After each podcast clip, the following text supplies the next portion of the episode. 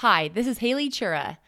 You usually hear me every Thursday co hosting the Iron Women podcast with Alyssa Godesky. Current times are anything but usual, and I have a lot of questions. So I created Iron Women podcast mini episodes. I ask women who are endurance athletes and experts in their fields to help me and hopefully help you too by answering a few questions in 15 minutes or less. Thanks for listening. Bye for now.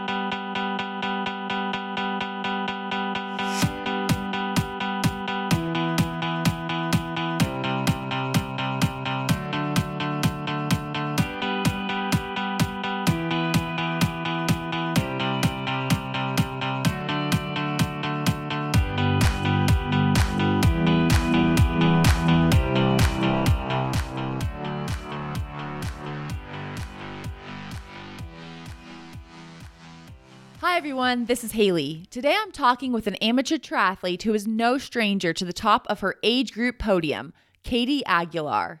Katie was planning to race the Ironman World Championship this year, but as we all know, that race isn't happening. So she changed her plans and threw what she called Katie's 12 hour bike party. The premise of the party was pretty simple. Katie rode her bike as far as she could in 12 hours on a looped course near her home in Atlanta, Georgia. Katie tells me why she decided to throw this unusual kind of party, how it compared to racing an Ironman, and of course, how far she got in 12 hours. As always, thank you to the Iron Women podcast sponsors Zilio Skincare, Noon Hydration, Form Swim Goggles, Orca Sportswear, Goodr Sunglasses, as well as our Live Feisty Patreon community.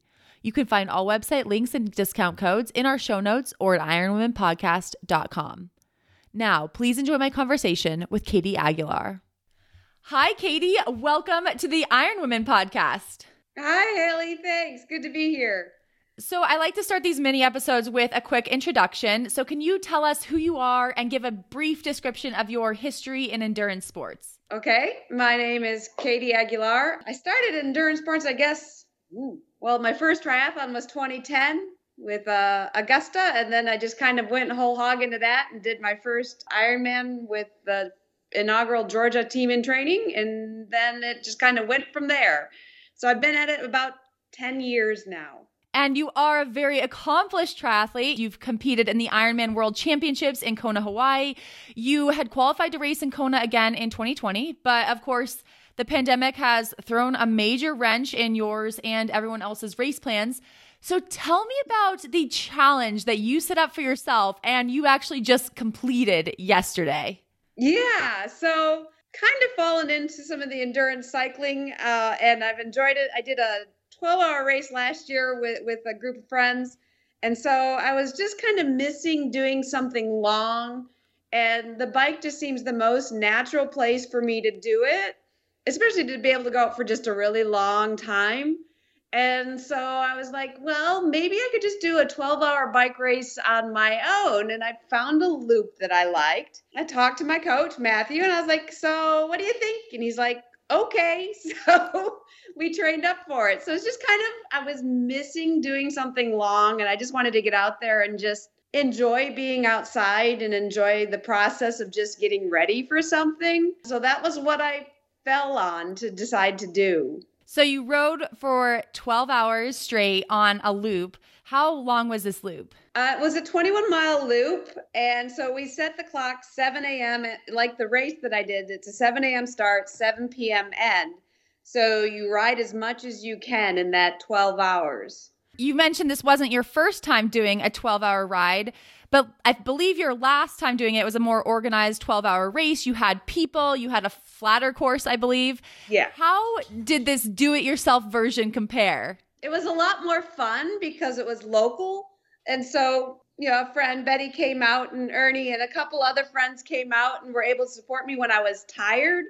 I was like, if you want to come out after like six hours or so, would be great and they did because that's when you get tired and whiny and kind of want to quit right so so they were there and you know they just kind of helped me not think about how sore i was getting or if i was tired and they just cheered me on and so it was fun to have it somewhere local and just a few friends around to share it with and to enjoy it was the only word i can think of and it sounds corny is community but yeah, it was it was it was a lot of fun. I mean, so I like that. I mean, there were last time there were it was with a group, but we were all racing and this was just fun because it was local and it had a good local feel.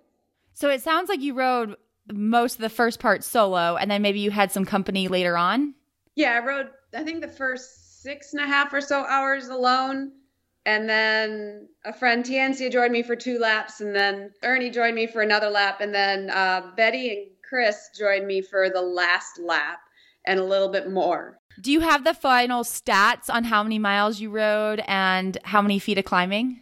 It was a total of like 11 hours, 36 minutes. Like I said, it was 12 hours. Some stop time because you got to refuel and go to the bathroom. And 211 and a half miles. And almost 11,000 feet of elevation gain. I mean, it wasn't a whole bunch, but for a small loop, it, it added up. How are you feeling today? Today I'm feeling pretty good. A little I always joke and say it's my version of a hangover because you're dehydrated and you just feel like a little bit off that way. So I'm a little bit dehydrated, a little bit sore, but I'll take that hangover. How does it compare to the day after an Ironman? My neck's a lot more sore. I'm not as sore like as achy. It's a more mild sore, but you know, post Ironman, you're more achy, but it's actually I think it's a little bit harder because it's the same muscles over and over and that repetition. So the actual event was harder, I think for me because it's at least in a tri- in an Ironman you're doing three different sports and you get to change things up. Whereas like with the bike it's the same muscles over and over and you're just done. But afterwards it's not as bad because you're just not doing the pounding I guess with the marathon. How did it this course compare with it being a hillier course than your the previous time you've done this on a flat course? Do you like the hills? Did that help mix it up? Like you said, kind of change up some muscle groups? Yeah, it was good. I I had practice on this course too. That was another fun thing about having it local. So I knew how to ride it. It was just fun to get into that mental aspect of how to ride a course, to ride it aggressively, I guess, but without throwing crazy watts so that was fun to have a little bit of strategy with riding it. Whereas with flat, you're what was different there was I got to draft as well. Like the first three and a half, four, almost five hours I drafted in the race because we could draft, and I didn't draft here. So all my training was alone, and so you just know that that was kind of just like, wow, that's mostly me. I did draft behind Tiancia for a bit. but uh, you know, still, it wasn't. It didn't compare to the draft groups that formed in the other race, and that was, I think, the big changer is the draft groups and the ability to draft, and you could just tuck behind people and go, versus um, you're going. This was a very pandemic friendly challenge, it sounds like. Lots of social distancing, very, very, very, very distant. Yeah. So I think that you're calling this Katie's 12 hour ride party. And it, like you mentioned, it ran from 7 a.m. to 7 p.m. And you said that the difference between your elapsed and moving time was only 24 minutes.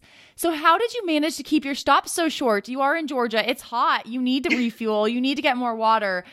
Did you have like this like pit crew working for you or did you ha- did you strategize on how you're going in and out of aid? Well, my husband is probably yeah, my best pit crew he had stuff waiting for me, um, and we would just keep it moving. Sometimes there's a there's a little bit of a learning curve, uh, but he's really really good and really really supportive about everything. And then uh, Betty and Ernie were helping out, but Carlos was the one who was handing me my food. I did three loops without coming in, and then after that it was every two to just replenish fluids. And then he just he would have a lot of things ready for me, so I didn't have to wait long. What about mentally? Did you ever just be like you're coming through there and you're like, "Oh, I just want to go like lay in the car in the air conditioning." Did that ever happen? No, no, no. Um, the hardest part was just at the beginning alone when you're just kind of like, "Why am I doing this?" And and then when you see a friendly face, it's like I all those feelings kind of vanished and I just had fun with it. Do you think a 12 hour ride is something that an athlete needs to train for specifically, or were you able to do this while still maintaining some triathlon training? I maintained triathlon training. The last couple weeks, I didn't focus much on the run at all. I'm only swimming twice a week right now anyway, so that was easy to mix in. No, you can mix it in with regular triathlon training. So it just depends what your focus is and what you want to do. But it, it was easy to mix in because you're I didn't really ride any rides longer than what I did when training for an Ironman anyway. It was just a couple of back to back rides. So it was really just the weekend long rides that changed up. So I just lost maybe a run that I would have done otherwise. Are you feeling the buzz of post race, you know, that post race high that you would even in a a race with a lot of people? You know, it's again that community. I've yeah, I have people congratulating me and just say and saying I did a good job and and not that I do it for that, but it's just it's fun to reach out to people and get to talk to them and and hear that and just just talk with them and get that feeling of a community going. If you had advice for someone who wants to do something like this, did you would you suggest they start with 12 hours? Would you say maybe six hours? Do you have advice on like picking a loop or anything like that? Yeah do with what you want because you can train up for it. It's just what you want to train up for but i definitely train up for it. I mean chances are if someone's used to riding long they could do it without training a whole bunch it just might not be what they want it to be you know as fast or whatever they want it to be but they can just do it pick a distance that sounds like fun to them that's a good challenge i would have to say I mean, there's so many bike challenges out there.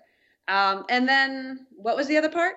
Anything about a loop that you would suggest, like things that you should look for in the perfect loop? Um, for me, my loop was it was all right turn, so I was never turning against traffic. For me, that was a big thing because I could have done the loop the other way, but I didn't want to have to be crossing traffic. Um, avoid major roads, so I kind of had a semi-major road, but amazingly, I only had to stop once or twice on that road to cross it. And then, yeah, after that, it's just, you know, kind of if you want to keep it going and continuous, really minimize, just minimize the stops.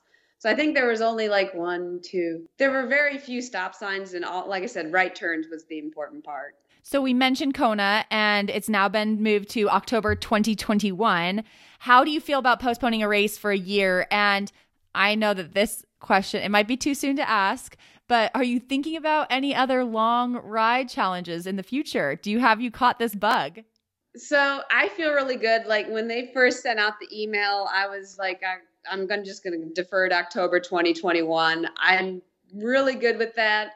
I think there's a lot of other things going on right now that I am good delaying it. I prefer that option for me. So I was good with it. Other long ride challenges. Uh, I've kind of been dreaming. I got a gravel bike. This has been the year of playing and doing things differently. And I've only done two rides, but I kind of caught the bug and I'm like, I think I want to do a century. And I'm like did the math how I can ride and what and how different it is. I'm like, that'd really be about 10 hours out there. So so I kind of want to think about doing a gravel ride and I was thinking like I'm not as comfortable on my road bike, so I would want to maybe do a century or more on my actual road bike and get a little bit more comfortable and enjoy that. Other things are on the horizon that I'm kind of leaning towards, but I'm like, oh, we'll see. So there's so much to explore right now that I, I'm still playing with a lot of ideas.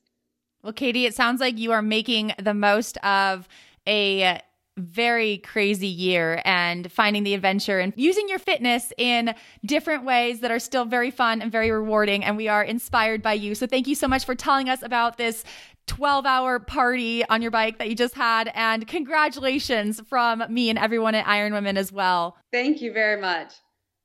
Savvy Ironwomen podcast listeners probably recognized a few names during Katie's interview, and Katie and I do share a coach in Dynamo Multisports, Matthew Rose.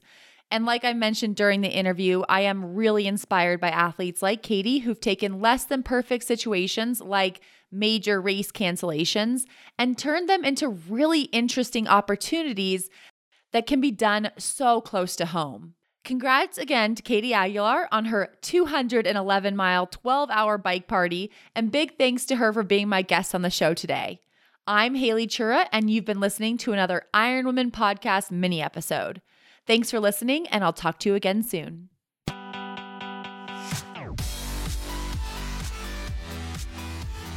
You have been listening to the Iron Women podcast hosted by Haley Chura and Alyssa Godesky.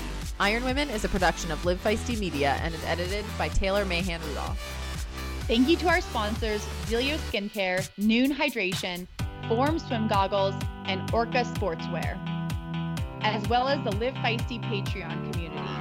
You can find websites and discount codes in our show notes or at ironwomenpodcast.com.